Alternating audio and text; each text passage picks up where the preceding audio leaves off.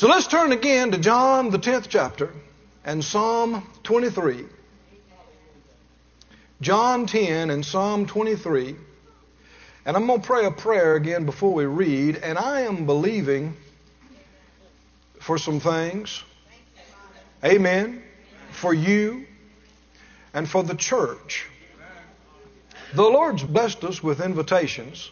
I could go a lot. But uh, I, I take going to a place very seriously. I don't go just because I might like the countryside or state. I don't go just because I might like the pastors. I don't go uh, for money. Made up my mind a long time ago. I'm not going to make any decisions based on that. But uh, I believe that God is doing business in His church. Amen. There are some there, there's sometimes in places that I just don't feel like that I am the one that's to, to bring the thing for the people of that place. It's no reflection on me or or them. It's just my, I'm not the one. Do you know that uh, some people are not ready for you?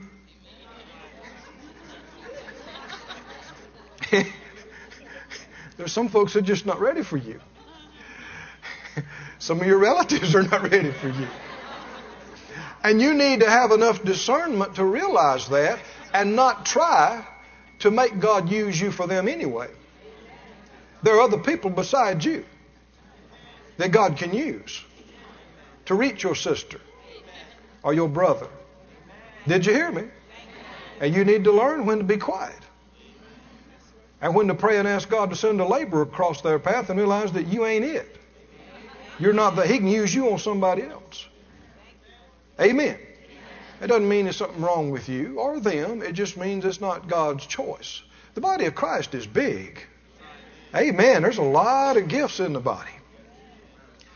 I know there's been a few times, not very often, but if, I remember one time in particular, Phyllis and I were, were coming from a, a meeting on the airplane, and I looked at her and I said, You know, I don't feel like our, this was a good investment. Because uh, when we got there, and you could tell, uh, they, they didn't say it, but it was like, oh, are we having a meeting? I forgot about that. And, you know, some people have more meetings than they should. They just have something to be having something and don't put much into it. You're better off having fewer things but putting more into it. Amen. Than just having a bunch of stuff. That's true with your confession. That's true with your prayer life. Don't just throw a bunch of them out there and hope some of them stick. If you'll be more selective in your praying, you'll be more effective. If you'll be more selective in your confessions, you'll be more effective. Don't just, don't just claim stuff off the top of your head. Look at it. Think about it. Get it in your spirit.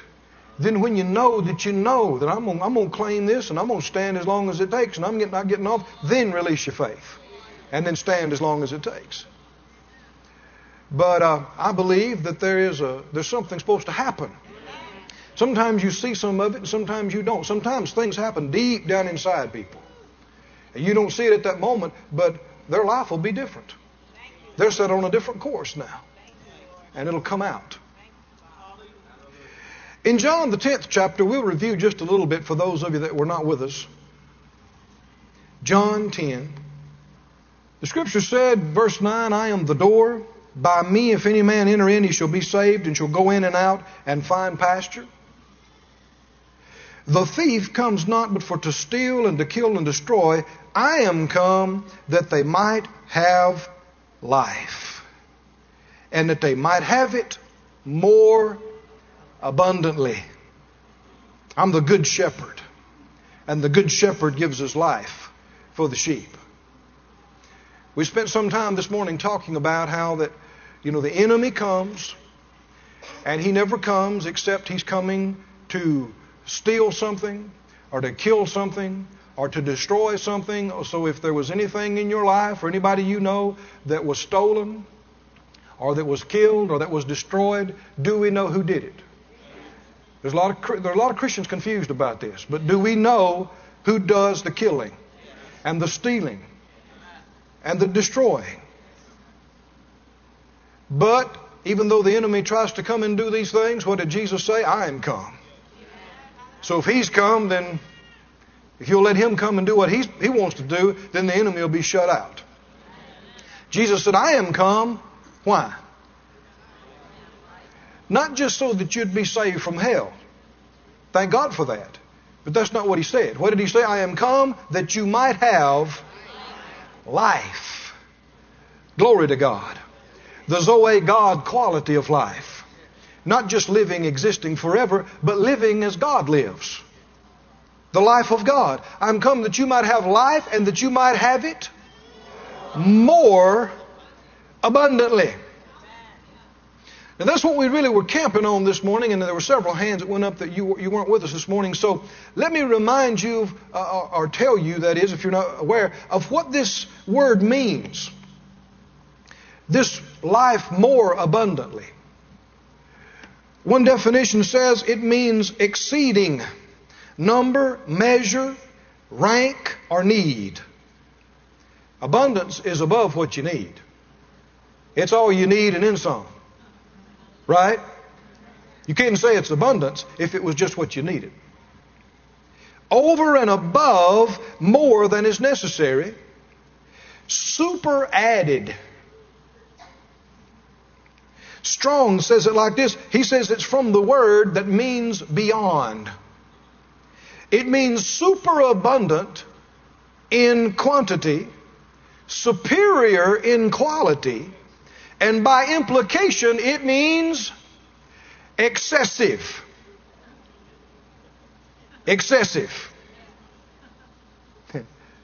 Everybody say excessive. do you believe in excess? If you don't, then you don't believe in what Jesus came to do. I am come that you might have excessive life.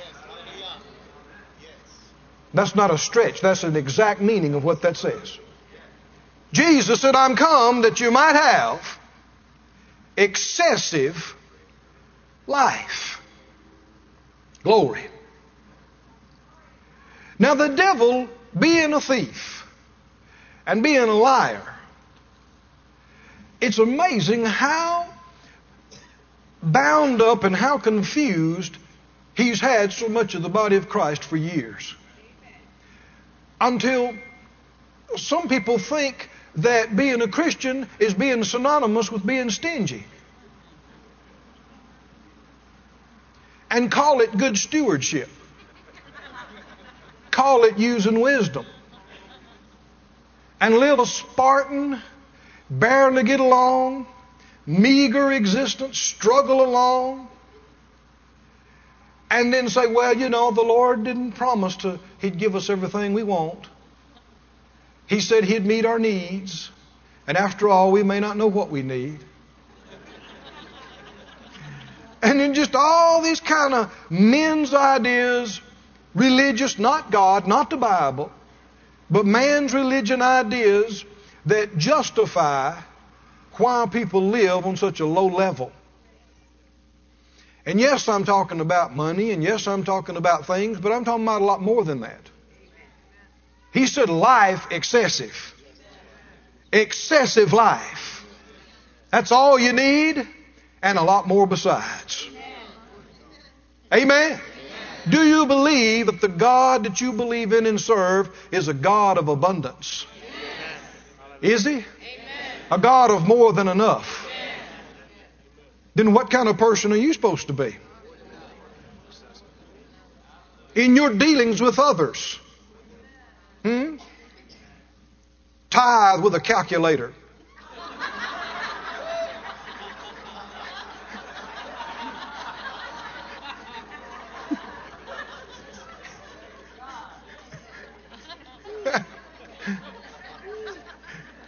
Tip with a calculator.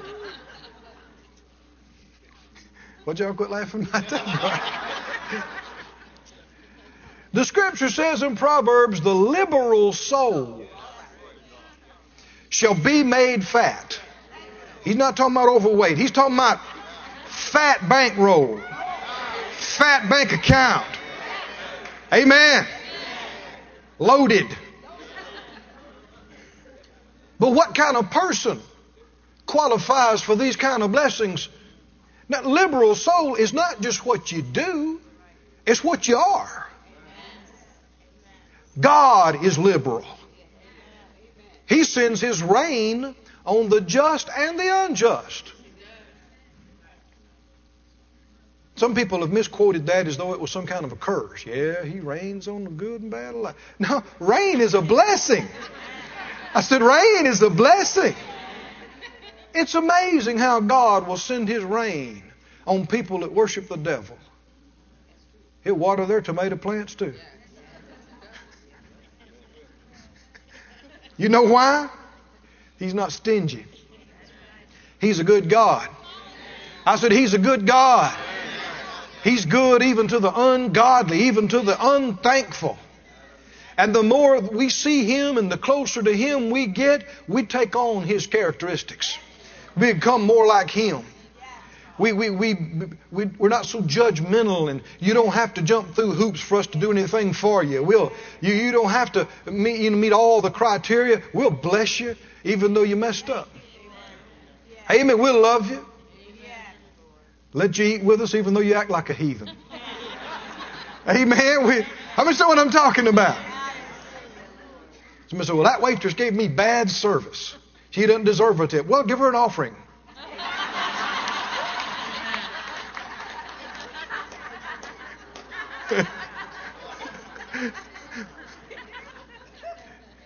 well, 10% is only this amount. Yeah, I wonder what in the world she would do with those extra $2.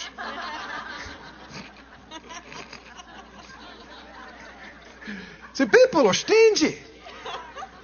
So many people are stingy and they blame it on, you know, well, Brother Keith, I, I don't make much money and, and, it, and it's hard for me to come up with money. Well, you said it.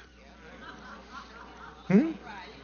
You believe it's hard for you to get it. So therefore it's hard for you to give it. And as hard or as easy as it is for you to turn it loose is as hard or easy as it is for God to give it to you. Your receiving faith is directly connected to your giving faith. It's true.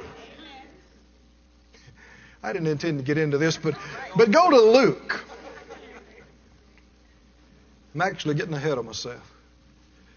It wouldn't hurt you to hear it twice, though, would it? I'll just, maybe tomorrow night, just preach it to you like you didn't even hear it. And just.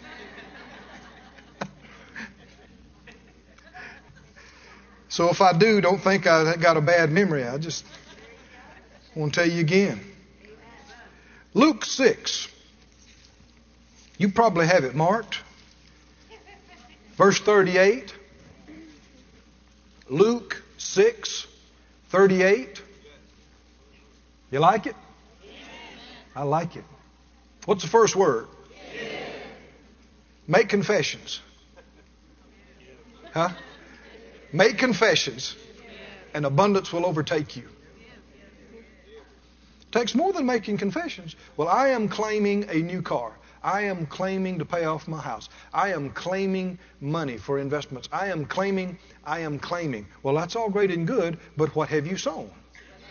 Have you sown? You see. be like a farmer sitting on the porch saying, I'm going to have a bumper crop on 400 acres of bottom land. And yes, sir, you say, well, what'd you plant down there? Well, I haven't planted anything yet. Isn't it always sowing and reaping? Seed time and harvest. Does it ever is it ever harvest and, and seed time? How does it start? It's not reaping and sowing. What is it? Sowing and reaping. So if you've sown nothing, then you got nothing to confess over. That wasn't as popular as the first few things I said. well, then you're not going to like this, uh, this next thing I'm about to say either.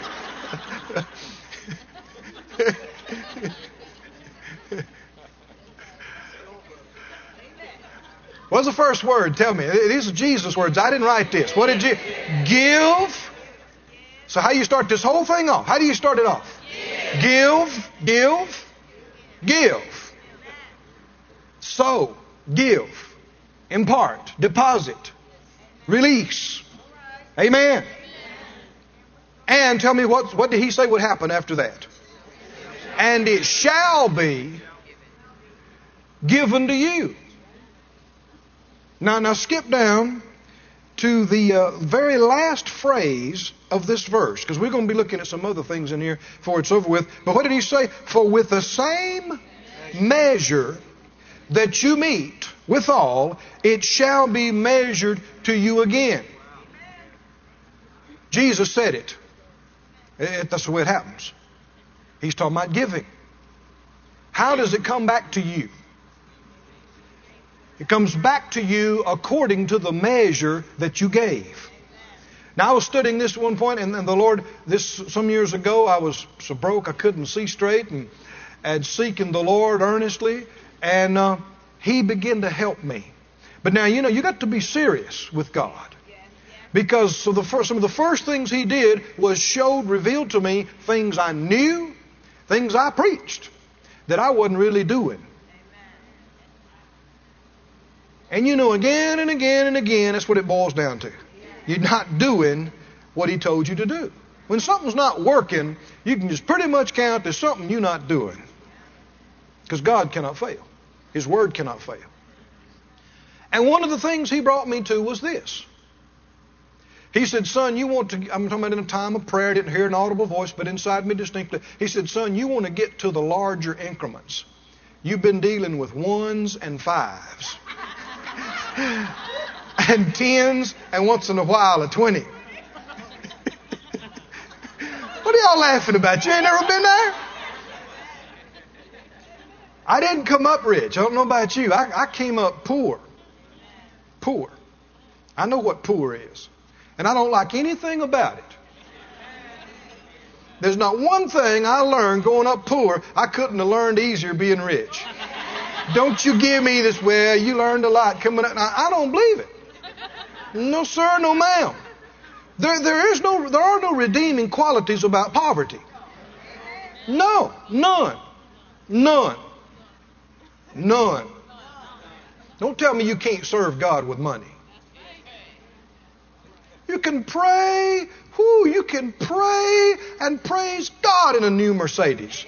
Tell me you can, you can ride down the road in climate control, and it's quiet, so all that stuff don't bother you. You can praise God, man.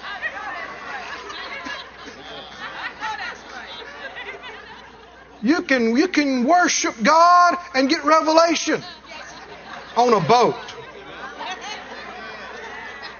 Out in the lake. Yes, you can. Don't tell me you can't. You can hear from God and just get caught up in the glory in your swimming pool. You can.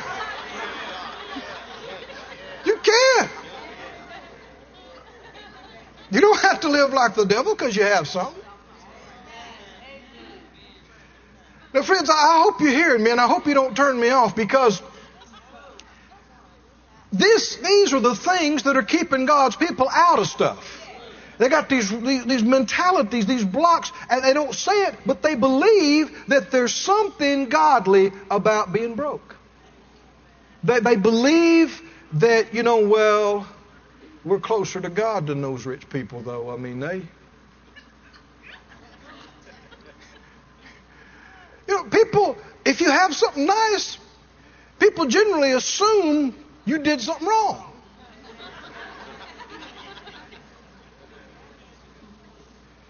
I, some years ago, I, have always liked cars. And some years ago, the Lord helped me to get a, uh, a really nice Corvette convertible.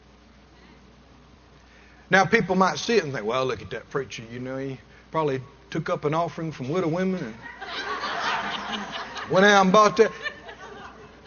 Wouldn't know how I got it. The, the truth is, the Lord blessed me in such a way, I paid less for it than most people did their uh, low end other kind of little economy car. So anyway, I drove. I was out blowing some leaves off the road, having a good time, and and I pulled into this place, and it was a It, it, it was, you know, a sharp looking car. And I pulled in this place, and there, we, there was two girls in there. And when I was paying for the gas, one of them said, "Whoo, that's a sharp car." Said, uh, "What do you do?" And the other, the other girl that was crossway, she said, "I bet he sells drugs." I said, "I don't sell drugs." She looked at me like, "Yeah, I bet you do." And the other one said, "He probably buys drugs." They got me all figured. I got to be a bad guy. I said, no, I'm a preacher. So then the one hollered, come out here, girl. You ain't going to believe this. Why do people think that in order to have certain things, you got to be a bad guy? You got to, must have done something wrong. Don't believe God could bless you. Don't believe the Lord could do something for you, could give it to you. And these kind of blocks and this kind of thinking is what holds people in a low level of life and at a subsistence level, financially and materially. The Lord said to me, He said, You've been, you've been operating in fives and tens. And I had ones and fives, and tens, and sometimes a 20. Have you ever, you ever wanted to do something that cost $5 and couldn't do it? I've been there. Ever been half a nostril above water? You know what I'm I've been there. I mean, any any more, and I'm gone. And you were barely making it anyhow, and then you got behind. Well, you were barely making it. Just make now. How are you going to make it and catch up? And, and, you know, we're laughing and it's funny in a way, but in a way it ain't funny. I mean, people's marriages are stressed over this and there's anxiety and, and strife in the home and it's terrible.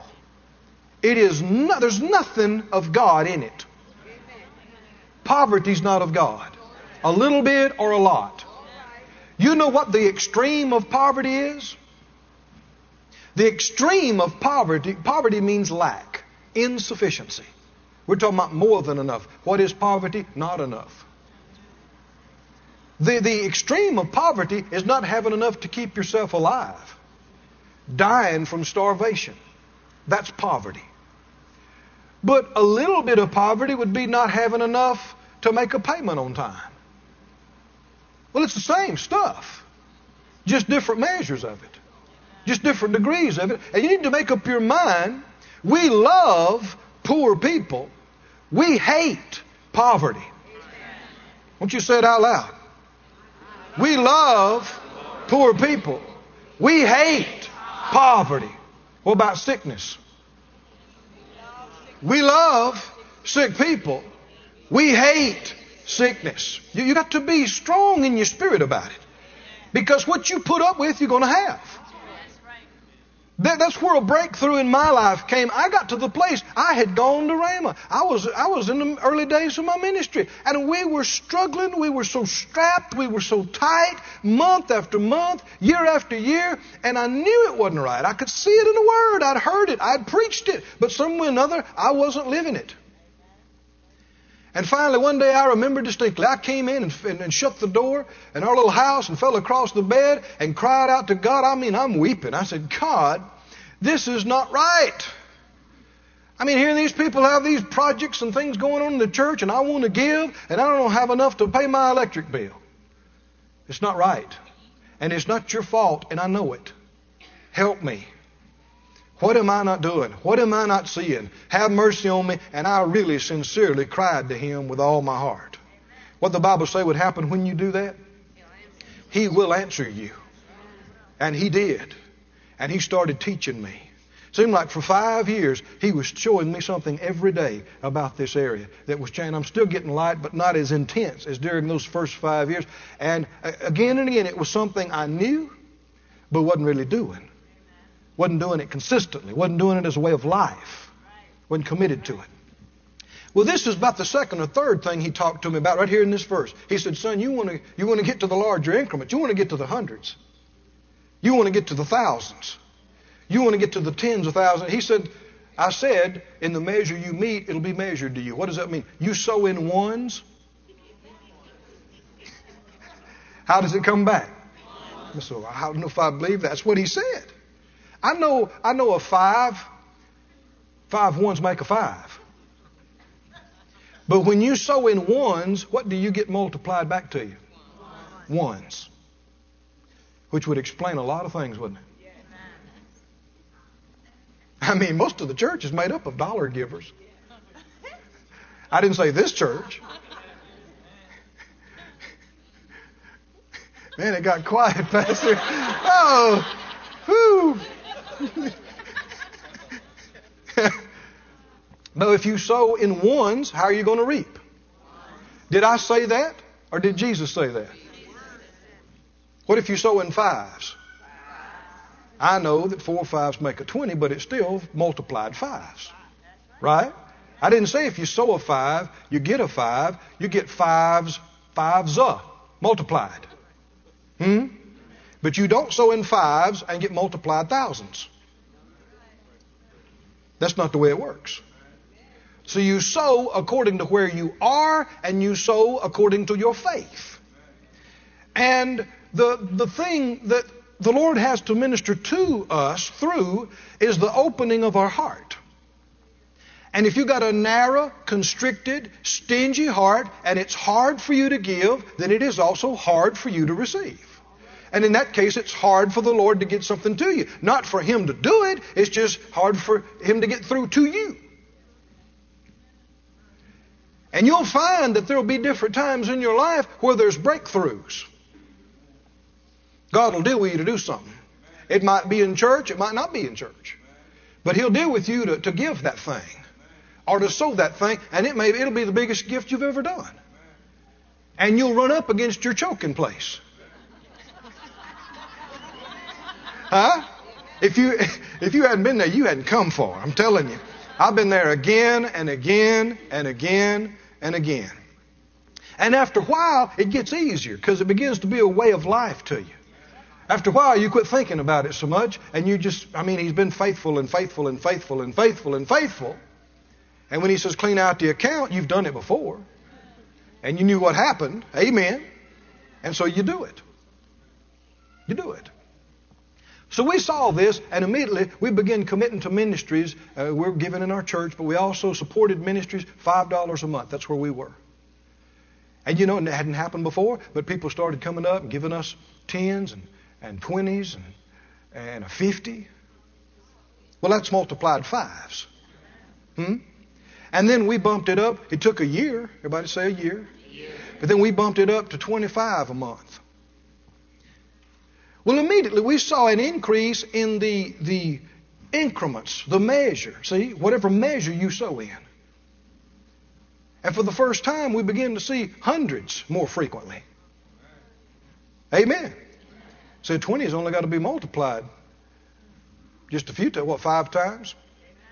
And you got 100. And then we started sowing. Everybody say another year. Another year. 50 a month. Amen. And then, you know, we started seeing gifts like $200 $500 $700. Then we started sowing 500 at a pop. Glory to God. Then we started seeing a $5,000 check at one time. Glory to God. Eventually got up to where we sold a thousand a month on different things. And you're seeing checks like 50,000 at a time. That'll make you smile, won't it? Somebody said, Man, I wish that happened for me. And, and, and here people, you know, just do not believe that God could do it for them. They say, Well, you're a preacher and people see you and know you. I was a preacher for years and it wasn't happening. I know lots of preachers it ain't happening for. This is not a preacher thing. This is not preacher verse. He didn't say preachers give. It works for everybody. Amen. If you want to get into the larger increments of, of, income, then you have to get into the larger increments of sowing. And you have to have a vision for that. And you might not be able to do right where you want to do today, but just start where you are and keep increasing. Have a vision. Sit down at the end of the year and agree with your wife or husband and say, all right, we're going to double this by the end of the year. We're putting our faith on this. We're going to increase this. Amen? And I'm telling you, I'm standing before you testifying about what the Lord has done for us, how He brought us out. Amen? And how He's enabled us to do things. And I mean, it, it, it makes you happy. It, it, it makes you smile when you can sit down and write a check. Write a check for 50000 and put it in the church. Amen? Now that's a blessing, isn't it? But you don't get there by sowing in ones. You, you start in ones but then as God blesses you, you increase. You increase. You increase. And it takes faith. Amen. Amen. The liberal soul be made fat, where it's free in your heart. Amen. I want you to go back to the Psalms. Psalm 23. Why did Jesus come? Tell me again. Came to give us life and that more abundantly. That word means superabundance. Dr. Strong said it means by implication excessive. Jesus came to give us excessive life. Life excessive. We saw here in Psalm 23 he said he prepares a table before us in the presence of our enemies. What did he go on to say? You anoint my head with oil and my cup. Hmm? My cup is about half full. My cup is right up to the brim. Hmm? So we asked the very significant question this morning Does the Lord know when the cup is full. Does he know? Yes. Does he know when to quit pouring then? Why wouldn't he quit pouring when the cup is full? Because to him, enough is not enough. To him, full is not, it's not enough to him until it's excessive. Because that's who and what he is. He likes blessing his kids. He likes ministry. He delights in showing mercy, Micah says. And he, he, he, it makes him happy when, when it starts dribbling over the side and you're going, okay, Lord, it's full. He says, I know, I know. And he just keeps pouring it. And you're going, Lord, Lord, it's, a, uh, it's going all over the table. He said, I know, I know. And he just keeps pouring. That blesses him. That's who and that's what he is. Now we mentioned and said that there are three levels that people live on. Everybody's at one of these levels. The one level is not enough. And there's, I mean, you know, if you've traveled much too, you've seen there is so much of the world that lives in abject poverty. And it's not God. Not enough. But then there's the level of just enough. You're making it. You're paying your bills, barely. Nothing, you know, you, you're not lacking. You got enough, but you don't have anything left over either. Is that the perfect will of God? And yet, many people that have come from the, the not enough, they're at just enough, they think they've gotten where God wants them to be. And thank God that you've come up from not enough. But we're not where God wants us to be until we come on up to the more than enough, to the excessive. Now, this is so clearly portrayed in God's dealings with his people Israel. 1 Corinthians 10 11 tells us that the things that happened to them happened as examples for us. And you will see it that those, those three levels were perfectly revealed in Egypt, in the wilderness, and in Canaan's land. Do you understand and do you believe that these things are types for us? We're to learn from this. And God's dealings with them revealed what the fullness uh, we have now in the church. In Egypt, they had not enough. They didn't own anything. They didn't own themselves. They were the property of others. They didn't own their own clothes. They didn't own the shacks they lived in. They were slaves. But God brought them out. I said He brought them out. Amen. Can God bring you out of slavery? I mean, being in debt over your head is slavery. Right? Every, every dime you make working for somebody else, trying to pay somebody else and do this. I mean, that's bondage. Even though you might be technically free, you're a slave. Everything. I mean, the Bible says the borrower is servant to the lender. Is it God's perfect will for you to work all your life just for somebody else? Never have anything, never increase? And you know, we're supposed to work hard and we're supposed to be diligent, but you know, it takes more than that. There's people work hard, work two and three jobs and four jobs, and just break themselves down physically and never have anything. It's not the will of God. And, and the way it changes is it starts inside you. In what you see and what you believe that's God's will for you. God delivered them out of Egypt. And he, when he brought them forth, the psalmist said there was not one feeble among their tribes, and he brought them forth with silver and with gold. But he led them through the wilderness. He did not intend for them to stay out there for decades. He did intend for them to go through. He could have led them an easier way, but he intended for them to learn faith lessons and to pass faith tests, to be qualified for the blessings that he had already arranged for them. But they failed those tests. And they refused to walk by faith. And they cried. And they feared. And they confessed death and lack. We're all going to die out here. Even after he had delivered again and again and again, they would not learn the faith lessons. They refused it. And they didn't pass the test. And in God's things, when you don't pass the test, guess what? You get to take it again. Hmm? And when you don't pass it for 10 years in the wilderness, guess what? You get to take it again.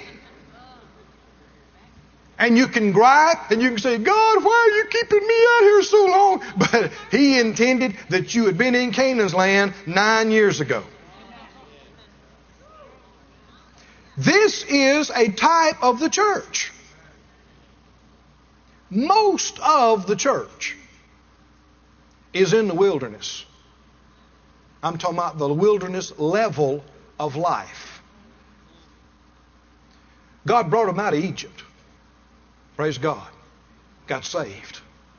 Out of darkness into light. No longer servant to sin. No longer serving Satan. Delivered. But then brought into the wilderness. In the wilderness, they lived day to day. Didn't they? No, you couldn't see where it was coming from for tomorrow. You couldn't save up what you had today. He gave them the manna test. That was not by accident. And you know they flunked tests again and again and again. He said, All right, I'm going to rain manna down, and you go out and pick it up. So he did, and they did. And the Bible said that no matter how much they all gathered, nobody uh, was lacking and nobody had too much. I mean, you see that in 2 Corinthians 9 or so. He repeats it. So if they didn't have too little and they didn't have too much, what'd they have? Just enough. Was that the will of God? just a temporary thing for them to learn some, some faith and pass some tests and he so that they'd qualified to go into the next phase which is Canaan's land, the land that flows with milk and honey, the land of too much. So then he says, all right, you know, uh, go out on, um, he said, don't, don't try to save it, don't try to store any of it, but some of them did. And it bred worms and stank. And he said, Don't go out on the Sabbath day. I'm going to give you twice as much on the day before, but don't go out the next. But they did. Flunking the tests, flunking the tests. Now, this applies directly to us. We've got to learn to walk by faith. There are times when the Lord says, Put some aside. Amen. Other times where He says, Turn it all loose. Hmm? Sow this, give this, save this. Give, don't give. Turn it loose. He wants us to be led by the Spirit, and He wants us to be to operate in faith. And if you don't learn these lessons, then you get to take them again. You come through the drive-through. You bought something. You gave them a 10. They give you back a 20 and some change. You drive around the corner and say, Glory to God. The Lord's blessing me. Uh, you're flunking a test. You're going to have to take it again. It's holding you back.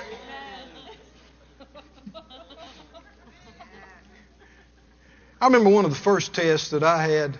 I was still in Bible school and really learning about finances, learning how to believe God. Needed everything.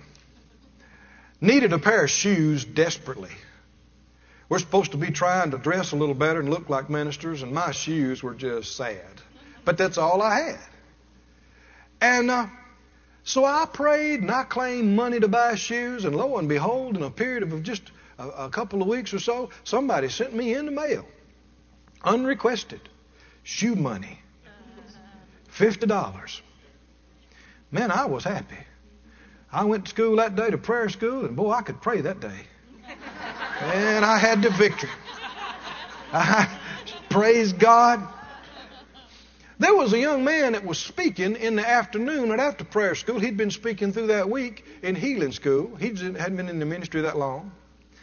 And I had been listening to him, staying there afterwards and hearing him. And, and uh, while I'm laying on the floor there praying, the Spirit of God dealt with me. He said, call this young man's name. He said, he's believing me for a pair of brown shoes.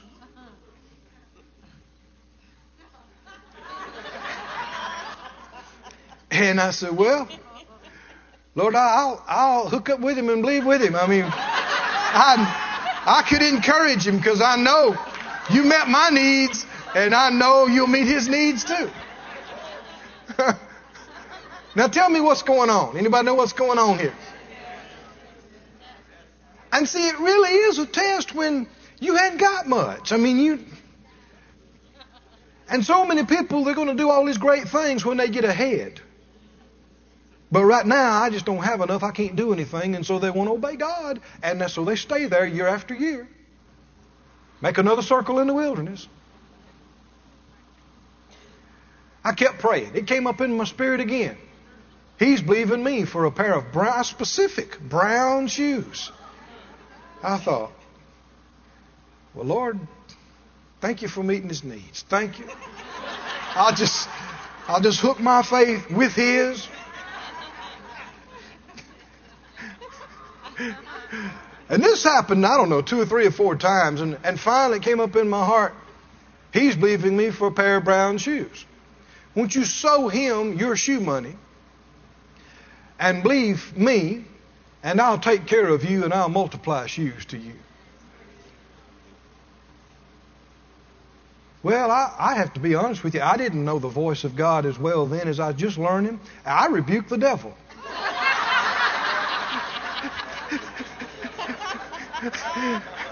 I should have known the devil ain't trying to put no shoes on a preacher.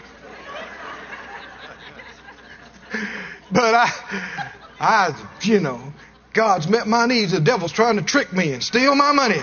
I rebuke you. I rebuke you. But finally, I got quiet again, and it came up again in me just so gently, you know. He's believing me for a pair of brown shoes. Sow him your shoe money, and I'll take care of you. And I thought, that's not the devil. That's the same Holy Ghost that led me here to school and talks to me every day from the Word. And so I said, All right, okay, all right, all right. Lord, you want me to give him that Jew money? I will give it to him. Okay, fine. So I, I went to the service and I listened to him. And all the time I was listening, I was looking at his shoes. That's I thought. The shoes look pretty good to me. They, they look a whole lot better than what I got on. So he needs a brown pair. I only got one pair. He's got multiple pairs. But how many understand that's got nothing to do with it? Nothing. People think it does. They, they walk by sight. You're not to be led by needs. Because even though somebody might desperately need something, that doesn't mean they're believing God. That doesn't mean God's dealing with you to do something about it. Don't be led by needs. Don't be led by opportunities. Be led by the Spirit. Be led by the Spirit.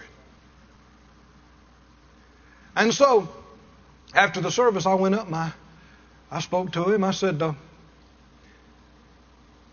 Are you believing God for some brown shoes? he said, Say what? I said, Are you believing God for some brown shoes? And, and he said, uh, Just stand right there. I didn't know what was up. He ran, grabbed his wife. He brought her over there. He said, Tell her what you told me. And I said, I just want to know if you believe in God for some brown shoes. They both started shouting. They said it wasn't but an hour and a half or so ago, right inside the speaker's room, we joined hands and asked the Lord for a pair of brown shoes and agreed together, which is about the same time I was in the floor rebuking the devil.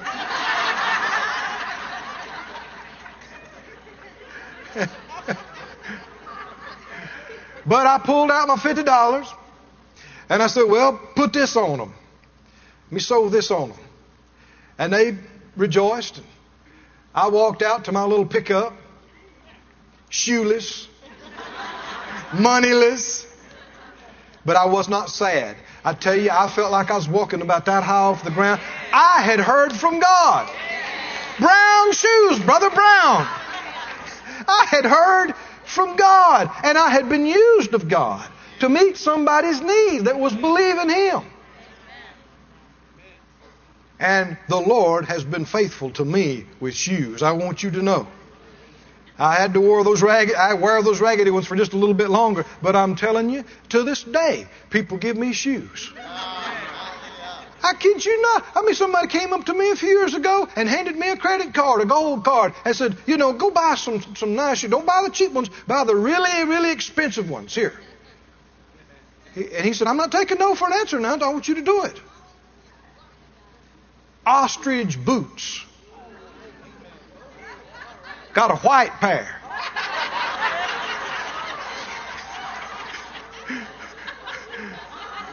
Got a nice black pair of what is it? Crocodile. Check these out.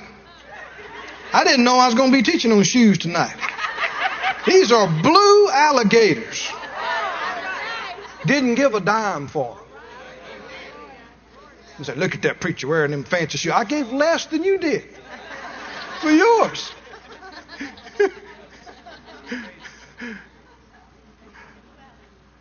yeah, blue alligator. Why? But you got to pass tests, don't you? I said, you got to pass tests. The tests of obedience, the tests of faith. Amen. In the wilderness, they were to learn some things quickly and move on through to the land of more than enough. But they didn't. Year after year, 10, 20, 30, 40 years out there still living hand to mouth, still living day to day. Not, not too little, but not too much. Just what you had to have for the check to check. And multitudes of Christians are right there today, aren't they? And thinking they're in Canaan's land. but they're wilderness level. I said they're wilderness level. How do you get out? Well, you got to obey. Pass the test. Live by faith. Amen. Go with me to Deuteronomy. Deuteronomy, the sixth chapter. now, I'm sorry if it offends you that I talk about my blue alligator shoes. but I'll make no apology for them. I'm not ashamed of them. Amen. Did you hear me? And there's a truth here that somebody needs to stand up for. Amen. I do. You do. Amen. Not make apologies. And I, am just, I'll just go ahead and jump ahead and tell you, if you get serious about what we're talking about and you do it as a way of life more than you ever have, then you will be blessed more than you ever have before, and you will be persecuted more than you ever have before. Because there are people that will get fighting mad to see you riding in a new Lexus and praising God. So now you got to be ready to take that part too. It's not what you got. It's how you got it. I said it's how you got it. I mean, if I take up an offering to build an orphanage and go buy a Ferrari with it, well, that is ungodly and devilish, and I'm in danger of judgment, and I'm a liar and a thief. Right? And that, that's terrible. But if I sow seed and I help other people get something, and the Lord gives me one, amen. Why should I apologize for it? Why should I be embarrassed about it? Try to hide it. That's trying to hide the blessing of the Lord, not giving Him credit. And if somebody wants to ask about this or that, well, how much money did that cost? I got one question. If anybody wants to talk to me about this, I got one question. What percentage of your income did you give last year? Before we even talk, you got to be ready for that answer. I didn't say dollar amount. I didn't say how much. I said what percentage of your income did you give? If you gave less than me, then you got no right to ask me any questions about anything. Is that right? And especially if I gave five times the percentage you did, what is it to you if I got 12 houses and eight cars? Huh? You know what? You know what I'm saying? Said out loud, it's not what you have. It's how you got it. So we're not talking about adding stuff to ourselves. We're not talking about going in debt till we can't see straight. We're talking about sowing and believing God and Him doing something for us. Him adding it to us. Amen. He told them what Canaan's land was supposed to be. You and I need to read it because it's what we're supposed to be living in. Canaan's land. Deuteronomy 6, verse 1. Deuteronomy 6 1. These are the commandments the statutes and the judgments which the Lord your God commanded to teach you, that you might do them in the land where you go to possess it, that you might fear the Lord your God and keep all his statutes and his commandments which I command thee this day, you, your son, your son's son, all the days of your life, that your days may be prolonged. Does it pay to serve God? It can lengthen your life. Hear therefore, O Israel, and observe to do it, that it may be well with you and you may increase mightily as the Lord God of your fathers has promised you in the land that flows with milk and honey. Is this where we're supposed to be living today? This is a type of the spiritual blessing of life in Christ right now, right here in the earth. Canaan's land is not a type of heaven. They had to conquer cities in Canaan's land. They had to overcome the enemy in Canaan's land. They still had to believe God and serve God in Canaan's land. There are no giants to fight in heaven. There are no walls to get down. This is right here and now. Canaan's land is for now. He goes on to say in verse 10 it shall be when the Lord your God shall have brought you into the land which he swore to your fathers, to Abraham, to Isaac, to Jacob, to give you great and goodly cities which you builded not, and houses full. Somebody needs to say, Praise God. Houses full of all good things, not junk. If you'll be willing and obedient, hmm, you'll hang the cheap pictures on your wall. What? Houses full of all good things which you filled not, and wells digged which you dig not, vineyards and olive trees which you planted not.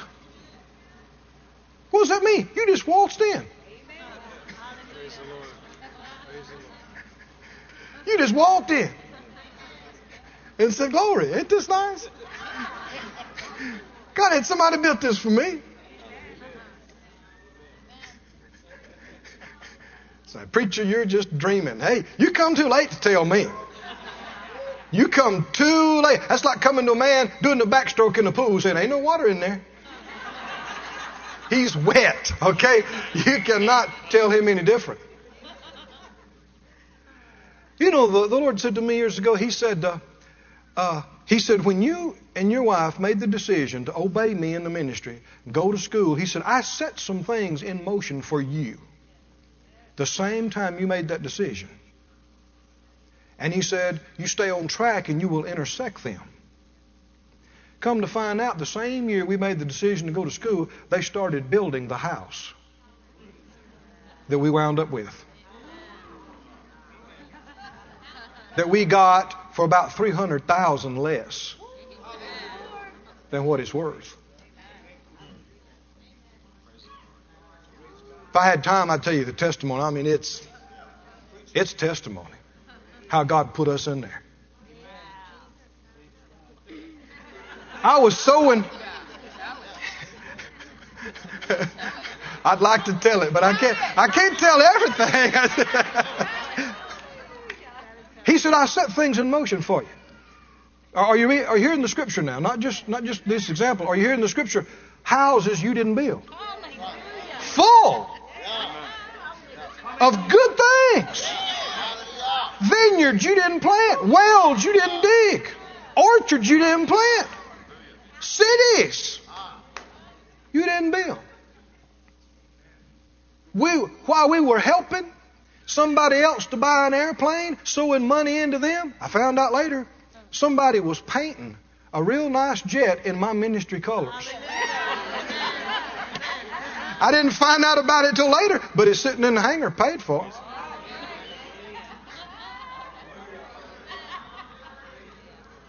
Let me tell you the latest thing that just happened. It's also the biggest thing.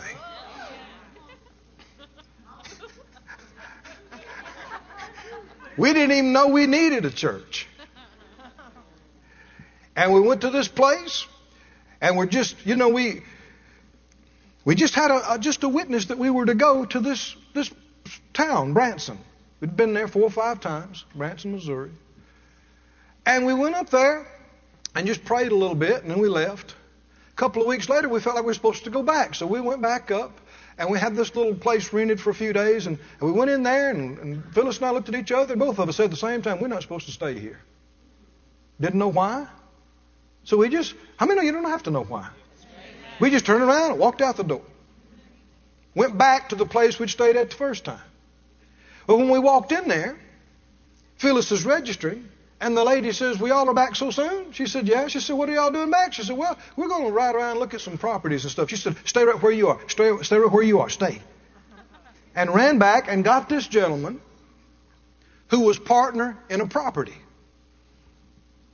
He described it. So made an appointment to see it the next day. Well, Phyllis went and saw it first. I stayed in and prayed. And after that, she said, You need to come see this. And so I went and saw it.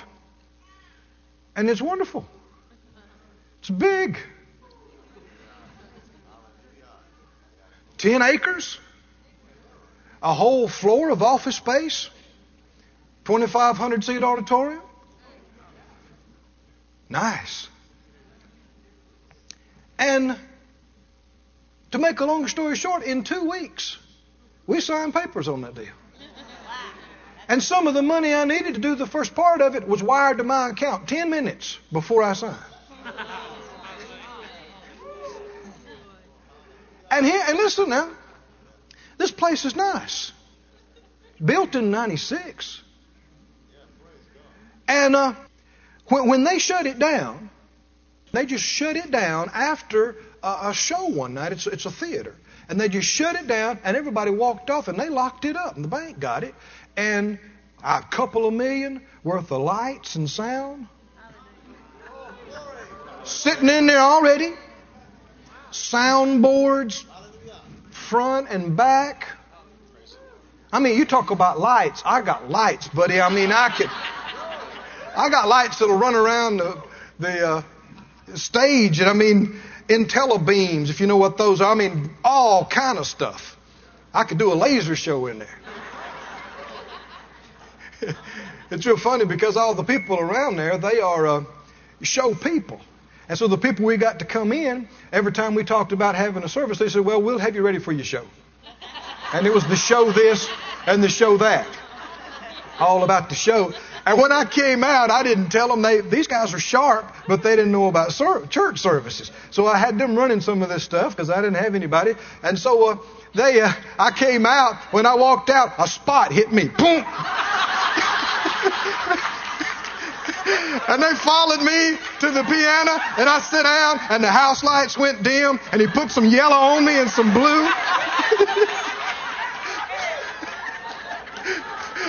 I had to tell him, whoa, whoa.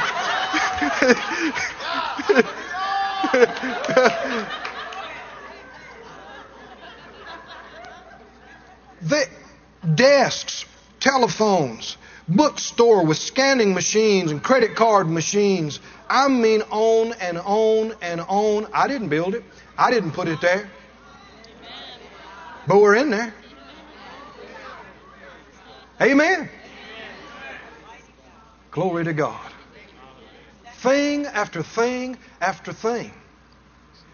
God has, the moment you said, I'm going to serve you, the moment you begin to obey Him, He knew before you were born that you would, and He had some things set in motion for you, and every time that you begin to obey, it sets something else in action. You might not see it the day you obeyed, but if you'll stay on the right track, you'll intersect it. Amen. What are they working on right now? For you. I said, What are they working on right now? For you. This is Canaan's land. This is where we're supposed to be living. Mm-mm-mm. Keep reading. Read it again, rather. Verse, verse 10 Great and goodly cities which you builded not, houses full of all good things which you filled not, wells digged which you dig not, vineyards and olive trees which you planted not. When you've eaten and you're full, beware lest you forget the Lord which brought you forth out of the land of Egypt from the house of bondage. That's also one of the big reasons why you have to pass tests. Because there are some folk if they had two million in the bank tomorrow, they wouldn't be in church next Sunday. Hmm? They'd be down in the Bahamas. A little fancy drink in their hand. Huh? And if you if you if a little money cause you to go crazy, then you don't need it. But that's not God holding it back from you. That's you not being able to handle anything. So you do have to pass tests. Go to the eighth chapter. I got to wind this up. Eight, chapter eight. Chapter eight, verse one. All the commandments which I command you this day shall you observe to do, that you may live and what? Multiply. And go in and possess the land which the Lord swore to your fathers, and you shall remember all the way which the Lord your God led you these 40 years in the wilderness to humble you, to prove you, to know what was in your heart, whether you would what? Keep his commandments or not. What if they had obeyed right off? Would they have stayed there 40 years? No, they would not. No. And verse 3 He humbled you and suffered or allowed you to get hungry and fed you with manna which you knew not, neither did your fathers know, that he might make you know that man does not live by bread alone, but by every word that proceeds out of the mouth of the Lord does man live. And you do have to learn this. I mean, when I when we left and went to Bible school, I had a few little things that I had always wanted. I, I always loved motorcycles, and I finally got one. I was working out on the docks, loading freight, making pretty good money, and I, I bought a motorcycle, and I always wanted a hot rod, and I got one. I mean, I had worked on this thing for months and months and months. Every piece, it had a, it was a 37 Ford Coupe, candy apple red, had a chrome dash, little roll-out windshield, had an engine that would shake the windows when you drove by. and I followed it with a cloth. You know what I'm talking about? And spent way too much time with it, and way too much time thinking about it and messing with it. And when the Lord dealt with it away, you die to it. Hmm? And when you die to it, then God can give you a resurrection blessing. He can give it back to you once you're dead to it, and it won't hurt you and it won't hinder you. Amen. And the blessing of the Lord, what? It makes rich and and it adds no sorrow to it. Now see, you add a bunch of stuff to yourself. You you get caritis, clothes-itis, ring-itis, house-itis, and you go sign your life away for 900 easy payments. And it's a, it's a yoke around your neck. It's a burden to you. Hmm? And you're working to support your habit. Did you hear me? You're working to, for that house. You're working for this thing, and it has you. You don't have it. It's ruling you, and you're serving stuff. Oh, but friend, there's a better way. There's a better way. There's a better way. Seek ye first the kingdom of God and His righteousness. What did He say? What did He say? All these things will, will be added. That's not you doing it. That's Him doing it. And when He does it, it's a blessing. It's, it's not a burden. It's not a yoke. It just makes you rich. Truly rich. And no sorrow, no penalty with it. Can you say amen? Is this making sense? Is this. This is a highway. This is Canaan's land. This is what we've been called to. But you got to pass the test. I said, you got to pass the test. So I did. We walked off. I left that thing sitting in the yard. Boy, you didn't want to do that. Thinking about, boy, them chrome wheels will rust. Your tires will dry up. Well, if you don't start that engine and run it every so often, you know, cylinders could rust. The cylinders could rust. You understand that before that, sometimes I'd spend half a day sandblasting an alternator bracket.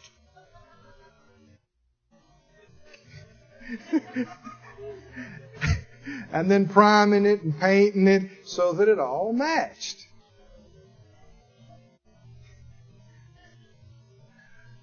I remember I was rubbing the hood of a car one day, shining it for the nth time.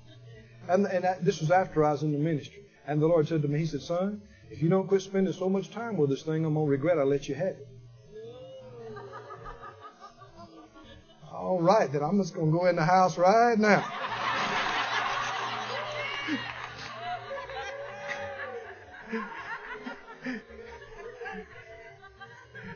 he don't care what you have. He'll give you more than you know what to do with if, if he is number one. Number one, and you'll give any of it away like that. Hmm? You'll let it go. You'll liquidate it. I mean, we've just had to do that. We're in Tulsa. Been there for 20 years. Believed God and went to the little apartment on Shoot 'em Up Alley in the rough part of town. I mean, we believed God to get there. You understand what I'm talking about? We, we, I'm not joking. It took all the faith we had to get to the dumpy apartment with the motorcycle gang on one side and a massage parlor at the other end. You know what part of town I'm talking about. And eventually we moved up to a nicer apartment. And then we moved up to a nicer apartment. And then we moved to a rent house. I'm not talking about in a year. You understand? This is years up. And then we bought our own house, small house. And then, glory to God, God put us in a house. Capital H. And and with the airplane, I don't know if you understand, but I mean you got maintenance, you got all this stuff that goes with this, and and, and I believed God. I went out there on the airport and prayed and, and I talked to people and and the Lord, over a course of a year, gave me my own airplane hangar. I don't know if you know about that, but that's that's happening. You understand? Paid, can you say paid for? Paid for. Paid for. Very cool. I pull up in my airplane, open the door, pull it inside, get in my car that was parked in my hangar, drive home. Got my own bathroom and offices in my own hangar. I can just sit there and look out the door.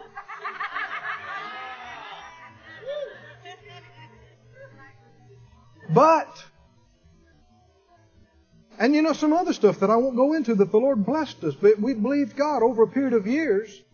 And uh, the Lord does with us go to Branson. Branson's kind of a small place. The airport's short. They won't let you have your own hangar. It's got a cliff on both ends. We leave, got to leave your house. Got to leave all your stuff. We're thinking, we've already done this one time. But with God, it never ends. Did you hear me? But one thing you can count on, if He says turn something loose, He's got something excessive for you. And so my friends asked my wife, they said, You're not leaving your house that you finally believed God for. She said, I got to go. We're not missing God over a house. And so we've left everything again. And are living in a place that we don't enjoy too much right now. But oh, when you lay down at night and you know you're doing what God told you to do. Amen. And you're seeing things happening, that's worth more than all the houses and all the hangars and cars and God will give me better. He'll give me, you watch. Next time I see you, I'll be telling you about some other things. Amen. Because did Jesus or did he not say, you need to look at this. Mark 10, and I think I'm closing. Mark 10. I, you know, I'm not with you all the time, so while I'm here, I got to. I don't want to short you. I don't want to. what the Apostle Paul said to some of his folks, he said, I didn't withhold anything from him. Sometimes that meant preaching all night long. he did, didn't he? He did.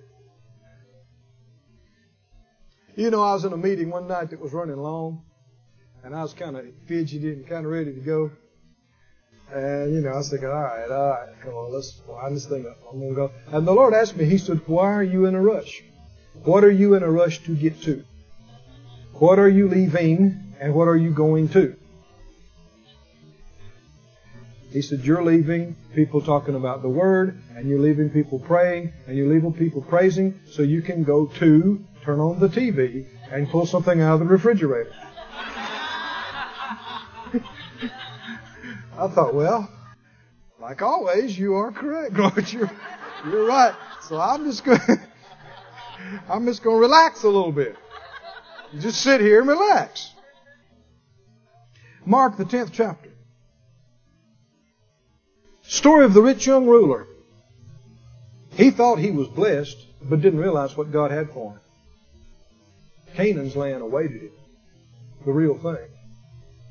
But he had too much of his faith in his stuff, and his money, and when the Lord said, All right, turn that loose. I want you to go help the poor out with that, and then come follow me. He didn't say take a vow of poverty. He didn't say you'll be broke the rest of your life. He just said obey me with this. But he would not do it. Scripture said he had great riches, and he went away, went away sad. Wouldn't do it. Failed the test. And Peter and the others looked at Jesus in verse 28 and he said, uh, he began to say, Lo, we have left all.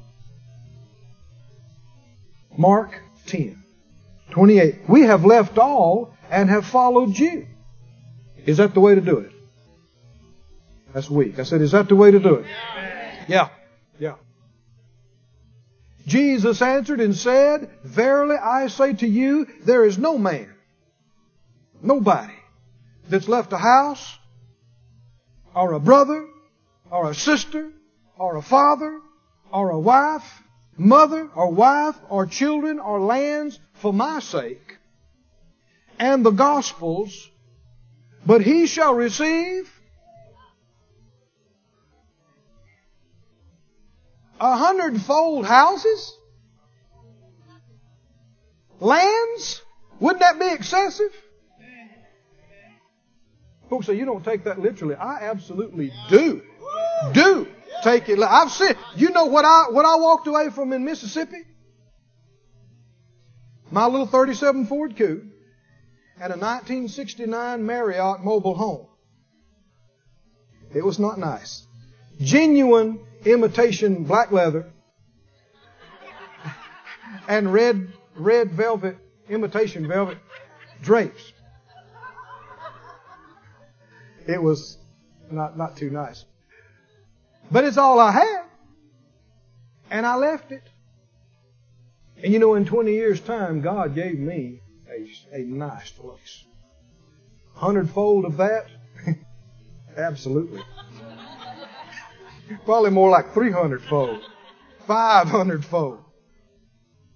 Ah, now that I think about it, probably a thousand fold.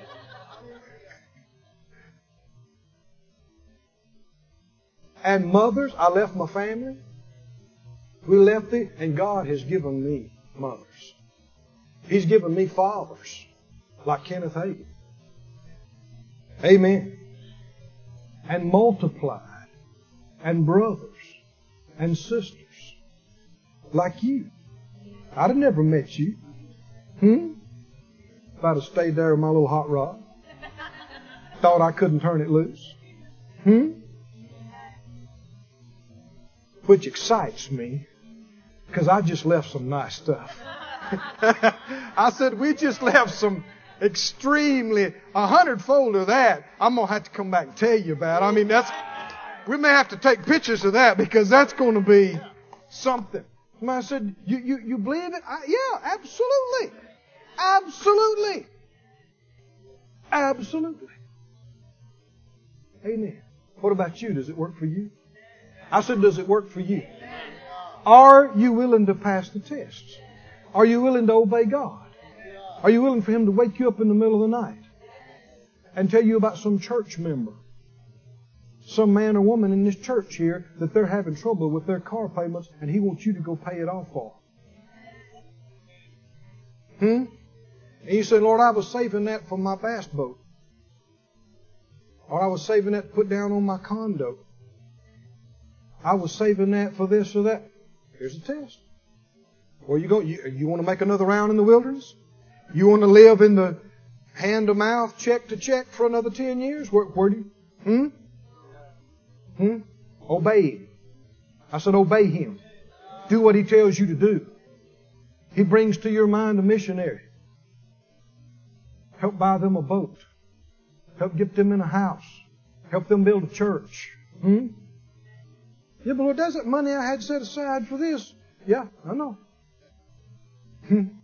But anything you let go, anything you walk away from, anything you turn loose for His sake, for the gospel's sake, for kingdom business sake. Tell me what he said. Read it. Read it. Come on. Read it.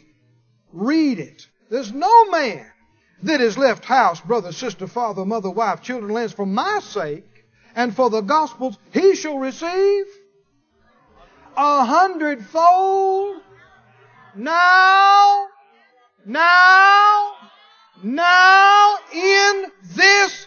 You can't say it any plainer. Yeah, but now, Brother Keith, that just may be talking about spiritual, but can you read? Houses. Can you read? Can you read? It's amazing how people try to explain everything away. Now in this, are you reading with me, friends? Come on. Now in this time, houses.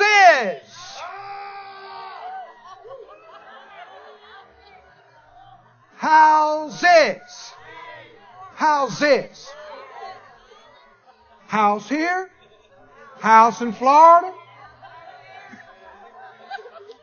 House in the mountains.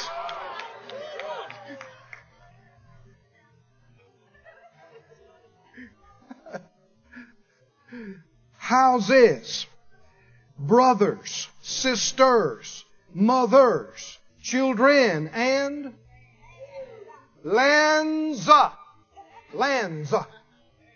Land. Someone says, I ain't got no land at all. I've been believing God for an efficiency apartment. That's all right. But that don't mean you got to stay there.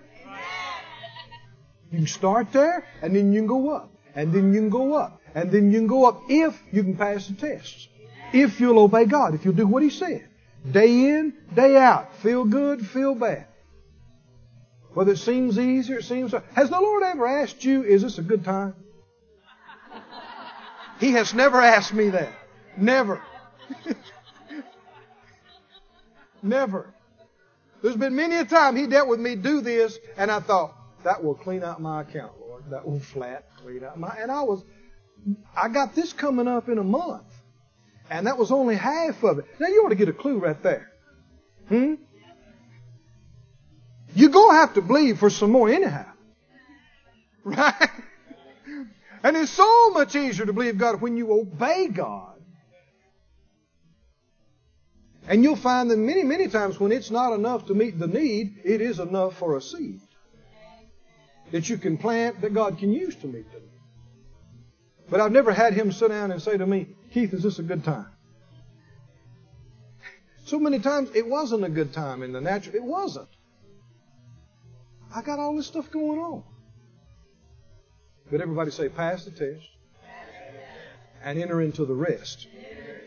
Say it again. Pass the test. Enter into the rest.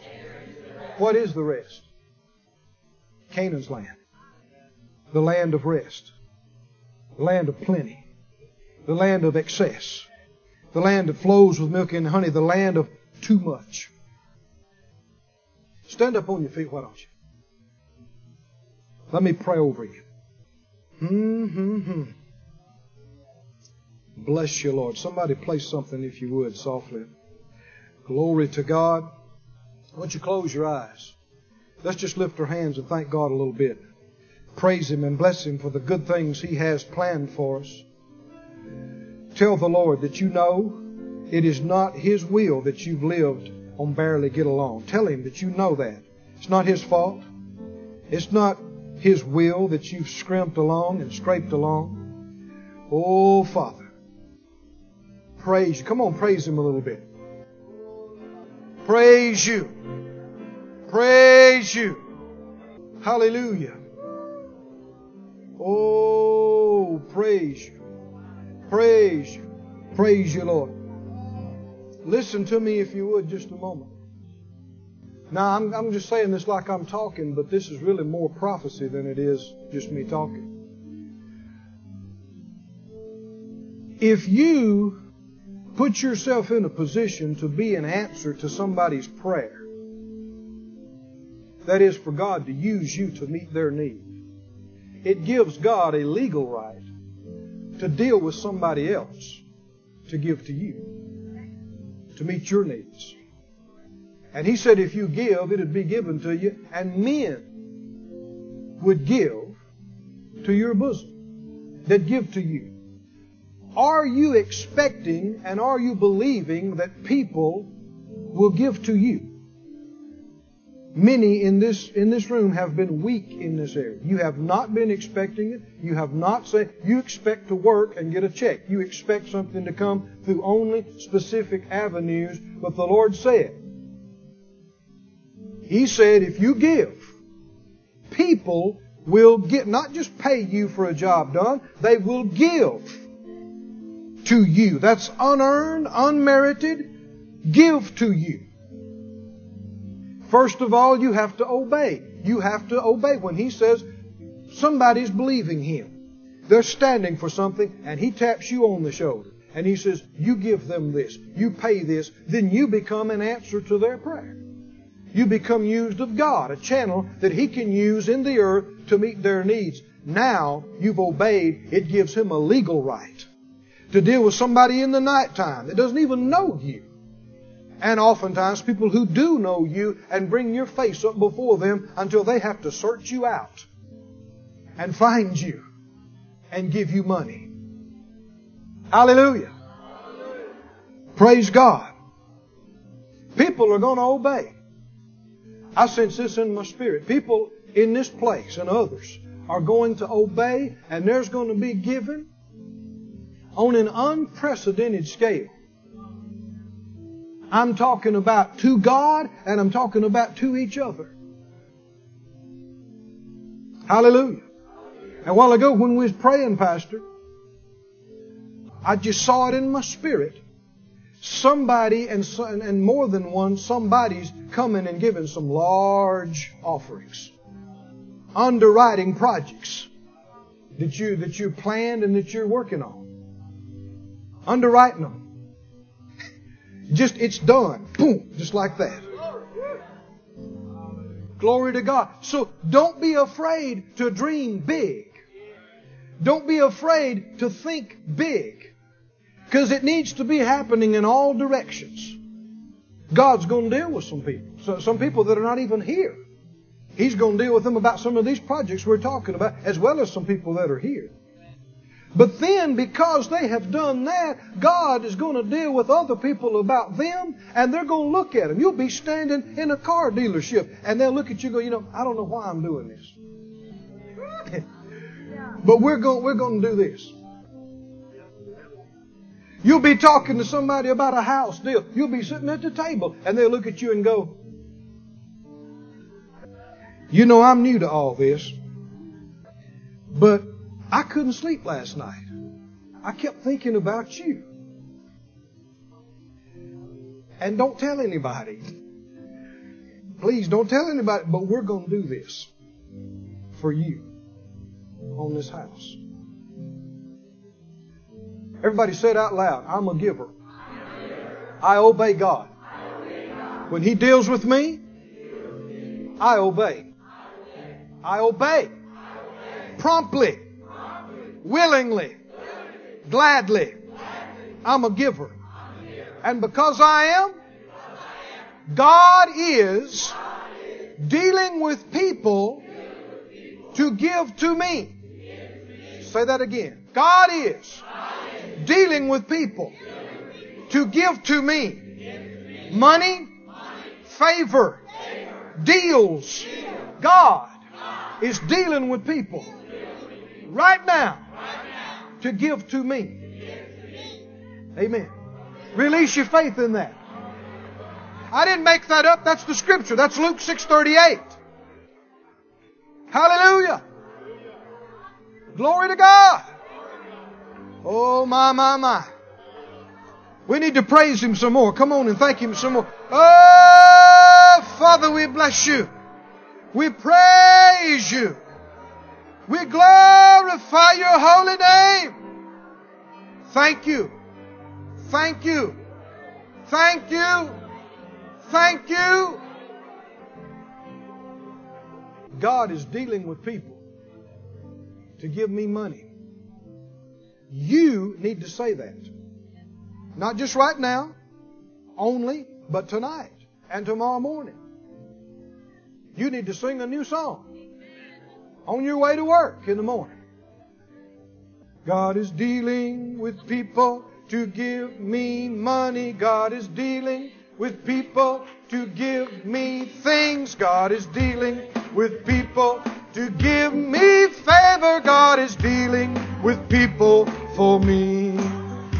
God is dealing with people to give me money. God is dealing with people to give me things. God is dealing with people to give me favor. God is dealing with people for me.